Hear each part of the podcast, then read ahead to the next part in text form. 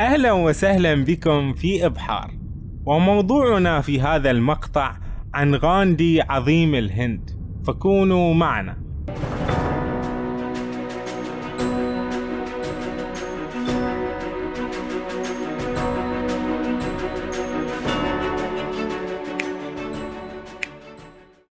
ولد مهندس غاندي لأسرة ميسورة الحال في إحدى قرى الهند.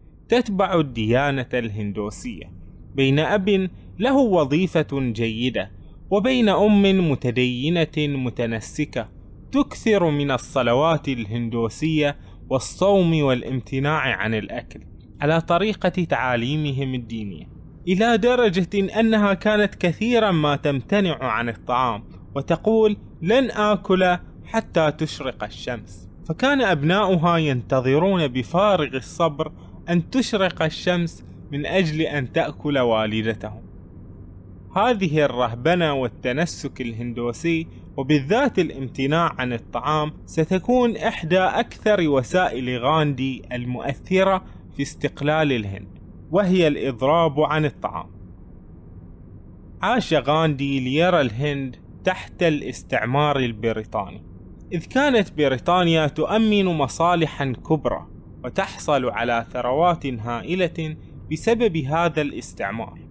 منها على سبيل المثال الملح الهندي المنثور في شواطئ الهند والتي كانت بريطانيا تحظر على الهنود أن يجمعوه ويصنعوه وتحتكر استخراجه وصناعته لشركاتها الكبرى. وعى غاندي الظلم الذي يتعرض له الهنود من الاستعمار البريطاني. كما قدر له أن يسافر إلى بريطانيا ليتعلم في جامعاتها وكان تخصصه الحقوق. فتخرج محاميا يحس بأوجاع قومه رغم أنه فشل في الترافع في المحاكم لأنه كان خجولا جدا. قدر أيضا لغاندي أن يذهب للعمل في جنوب أفريقيا مع كثير من العمالة الهندية التي كانت تعمل هناك. وعاش أكثر من عشرين سنة تطور فيها أداءه وخبرته. أكسبت غاندي خبرته في الهند وبريطانيا وجنوب أفريقيا معرفة الأوجاع التي عاناها الهنود من البريطاني. منها العنصرية التي تمثل احتقار العرق الهندي في مظاهر عدة. منها الفصل العنصري ومنها التعامل معهم بقسوة وحرمانهم من قيادة أنفسهم بأنفسهم. وشيئا فشيئا شكل غاندي مجموعة قيم ومبادئ للحصول على مطالب الشعب وهو عبر اتخاذ الطرق السلمية ومنهج لا عنف. فيتم التظاهر السلمي مثلا ويمتنع الناس عن العمل ويضربون عن الطعام. ويقومون أيضا بأعمال تخالف القانون إذا كان هذا القانون غير منصف برأيهم مثل استخراج الملح وصناعته وهو الأمر الذي كانت تحظره بريطانيا. كل هذه الأعمال آمن غاندي بها وحاول تطبيقها أولا في جنوب أفريقيا للجالية الهندية هناك ونجح نجاحا كبيرا وشيئا فشيئا تحول إلى شخصية نضالية مشهورة. عندما عاد غاندي إلى الهند وكان له حضور كبير كان هدفه موجها نحو استقلال الهند من بريطانيا كما كان يحمل أفكارا في الإصلاح الداخلي. ففي تعاليم الديانة الهندوسية هناك تقسيم بين الطبقات. هناك أربع طبقات الطبقة الأولى والثانية من يحوز عليها الحكام والنبلاء ورجال الدين والمحاربين. أما الطبقة الثالثة والتي ينتمي لها غاندي هي طبقة العمال والحرفيين. والطبقة الأخيرة هي طبقة العبيد والخادمين الذين توكل بهم المهمات الدنيا مثل التنظيف وكان لغاندي موقف مضاد لهذا التقسيم ونجح إلى حد كبير في التخفيف منه. وهذا أصعب المهام التي يقوم بها أي إنسان. وهو نقد الذات والمجتمع الذي جاء منه فهو سيحصل على الكثير من الأتباع في نضاله ضد الاستعمار ولكنه سيحصل على الكثير من الانتقادات والهجوم من قومه حين ينقدهم. ولكن مع ذلك كان غاندي مصلحا من الداخل كما كان مصلحا من الخارج وله موقف يحسب له كثيرا هو موقفه المحب للمسلمين. وكان المسلمون آنذاك يشكلون نسبة كبيرة من الهند الكبرى التي كانت تضم باكستان وبنغلاديش. وكان هذا الرجل غاندي يؤمن بوطن يعيش فيه المسلمين والهندوس متساوين ومتعايشين وهم الذين قضوا ألف سنة في حروب وصراعات لا تنتهي. وكان كل شيء يبدو له علاج. مشكلة الاستعمار البريطاني والإصلاح وغيرها.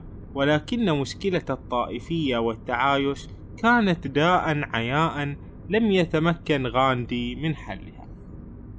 كان غاندي متقللا زاهدا يؤمن بمبدأ عدم التملك وهو ألا يسعى الإنسان إلى الكثير من الأمور المادية. وكان هذا كله مستوحى من تربيته التي ربتها فيه أمه على الديانة الهندوسية والامتناع عن الطعام وأداء الصلوات الهندوسية. أكسبته هذه الشخصية الروحية حبا لدى الهندوس وكذلك المسلمين الذين يشتركون في تقدير قيمة الزهد والصوم والابتعاد عن المادية. وشخصية غاندي تأثرت بها كثير من حركات التحرر ومنها التيارات الإسلامية. وكان مثالا حاولوا أن يجاروه ويتعلموا منه. تخيل كيف هي مشاعرك عندما ترى رجلا في الستين. يمشي قرابة أربعمائة كيلومتر في تظاهرة جماعية ليصل إلى البحر ويلتقط الملح كي يرسل رسالة بأن من حقهم أن يحصلوا على ملحهم ومن حقهم أن يستقلوا. قاد غاندي ثورة عارمة من اللاعنف في الهند للحصول على الاستقلال وتعرض للسجن عدة مرات وانضم إليه في هذه الثورة قطاع كبير من الشعب. تظاهروا في كل أرجاء القارة الهندية وامتنعوا عن العمل وسقط منهم آلاف الضحايا تحت بنادق الجنود البريطانيين. كما استخدم البعض من الهنود العنف وقتلوا بعض البريطانيين وكان غاندي يرفض العنف ويؤكد الالتزام بالسلمية وكان إذا أراد أن يوصل رسالة إلى البريطانيين أو الهنود أضرب عن الطعام من أجل أن تتحقق مطالبه.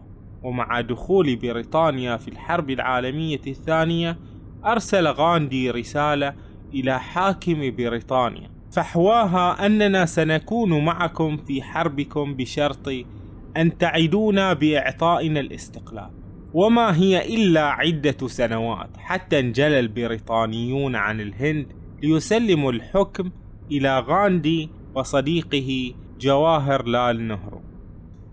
كان غاندي حيا حين استقلت الهند وتم تسليم الحكم بالكامل إليهم ولكن في ذلك الوقت كان هناك صراع أكثر خطورة يجري في الهند بين الهندوس والمسلمين.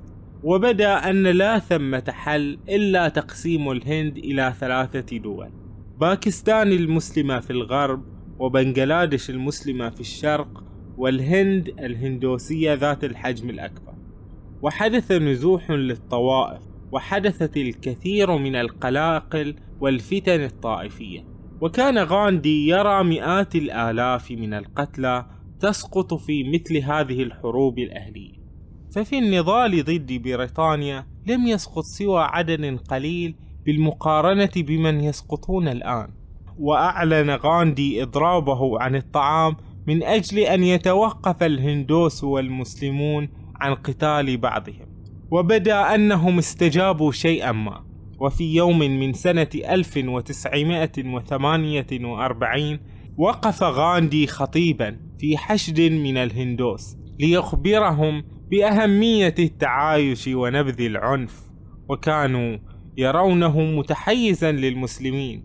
فإذا برجل هندوسي متطرف يتقدم إلى المنصة ويسدد نحوه مسدسة ويفرغ ما فيه من طلقات. حينها سقط غاندي منهيا حياته. سعى إلى استقلال وطنه واهتم بجميع الطوائف وأحس بمعاناة الجميع. آمن بالزهد والتقلل من الأملاك والأموال ونجح إلى حد كبير في أن يعبر بالهند بجميع طوائفها إلى الاستقلال وإلى خيار التقسيم الذي وإن كان مرا ولكنه ضمن حق الجميع. نتعلم من قصة غاندي أن القائد ينبغي ألا يكون متهورا يسبب لشعبه الهلاك ولا متعصبا يسبب الهلاك للآخرين. كان غاندي فيما يظهر لي قائدا عاقلا فمبدأ اللاعنف الذي جاء به عقل ومبدأ نقد الذات ورفض الطبقية التي جاءت بها تعاليمهم الدينية عقل. المحبة لجميع طوائف الشعب وإرادة تحقيق مصلحتهم دون تفرقة عقل. الزهد في كل شيء حتى في الحكم عقل وحكمة كبيرة. عدم محاباة طائفتك إلى درجة أن يقتلك أحد متصرفيها عقل وأي عقل. لكني لا أريد أن أضع لغاندي تلك الصورة الملائكية فله سلبياته الكثيرة التي لم أهتم بالبحث عنها. فمن قصصه الغريبة أنه كان يسافر على الدرجة الثالثة الاقتصادية كي يظهر متأسيا بالشعب. ولكن كان ذلك مكلفا على الدولة أكثر من لو كان قد سافر في طائرة خاصة لأن الحكومة تضطر إلى الكثير من الإجراءات الأمنية وإخلاء المقاعد. فتأملت في هذا الأمر. وقلت في نفسي ربما كان إصرار غاندي على أن يبدو زاهدا أهم عنده من الزهد نفسه. ففي قيم الإسلام من أعلى مراتب الزهد أن يزهد المؤمن في زهده أي أن لا يظهر هذا الزهد وأن لا يعتد به. كما كان غاندي لا يأكل إلا طعاما محددا جدا وهو الحليب وبعض الفواكه المجففة. وكان يرفض ما سواه حتى لو كان مقدما له في وليمة. وقد تكون هذه القيم مرتبطة بديانته وقيمه الروحية التي نختلف معها. كما أن لغاندي مواقف غريبة تثير النفور بل وله مخازن نتنزه عن ذكرها. ونحن في النهاية لا نبرئه من إمكانية ضلوعه في أي أخطاء أو حتى جرائم. قد تكون حدثت في فترة نضاله ضد البريطانيين أو في فترة وصوله للسلطة باعتباره كان سياسيا كباقي السياسيين. كانت هذه نبذة عن سيرة حياة غاندي كيف ترون هذا الرجل وما هو رأيكم فيه؟ شاركوني آراءكم وكونوا بخير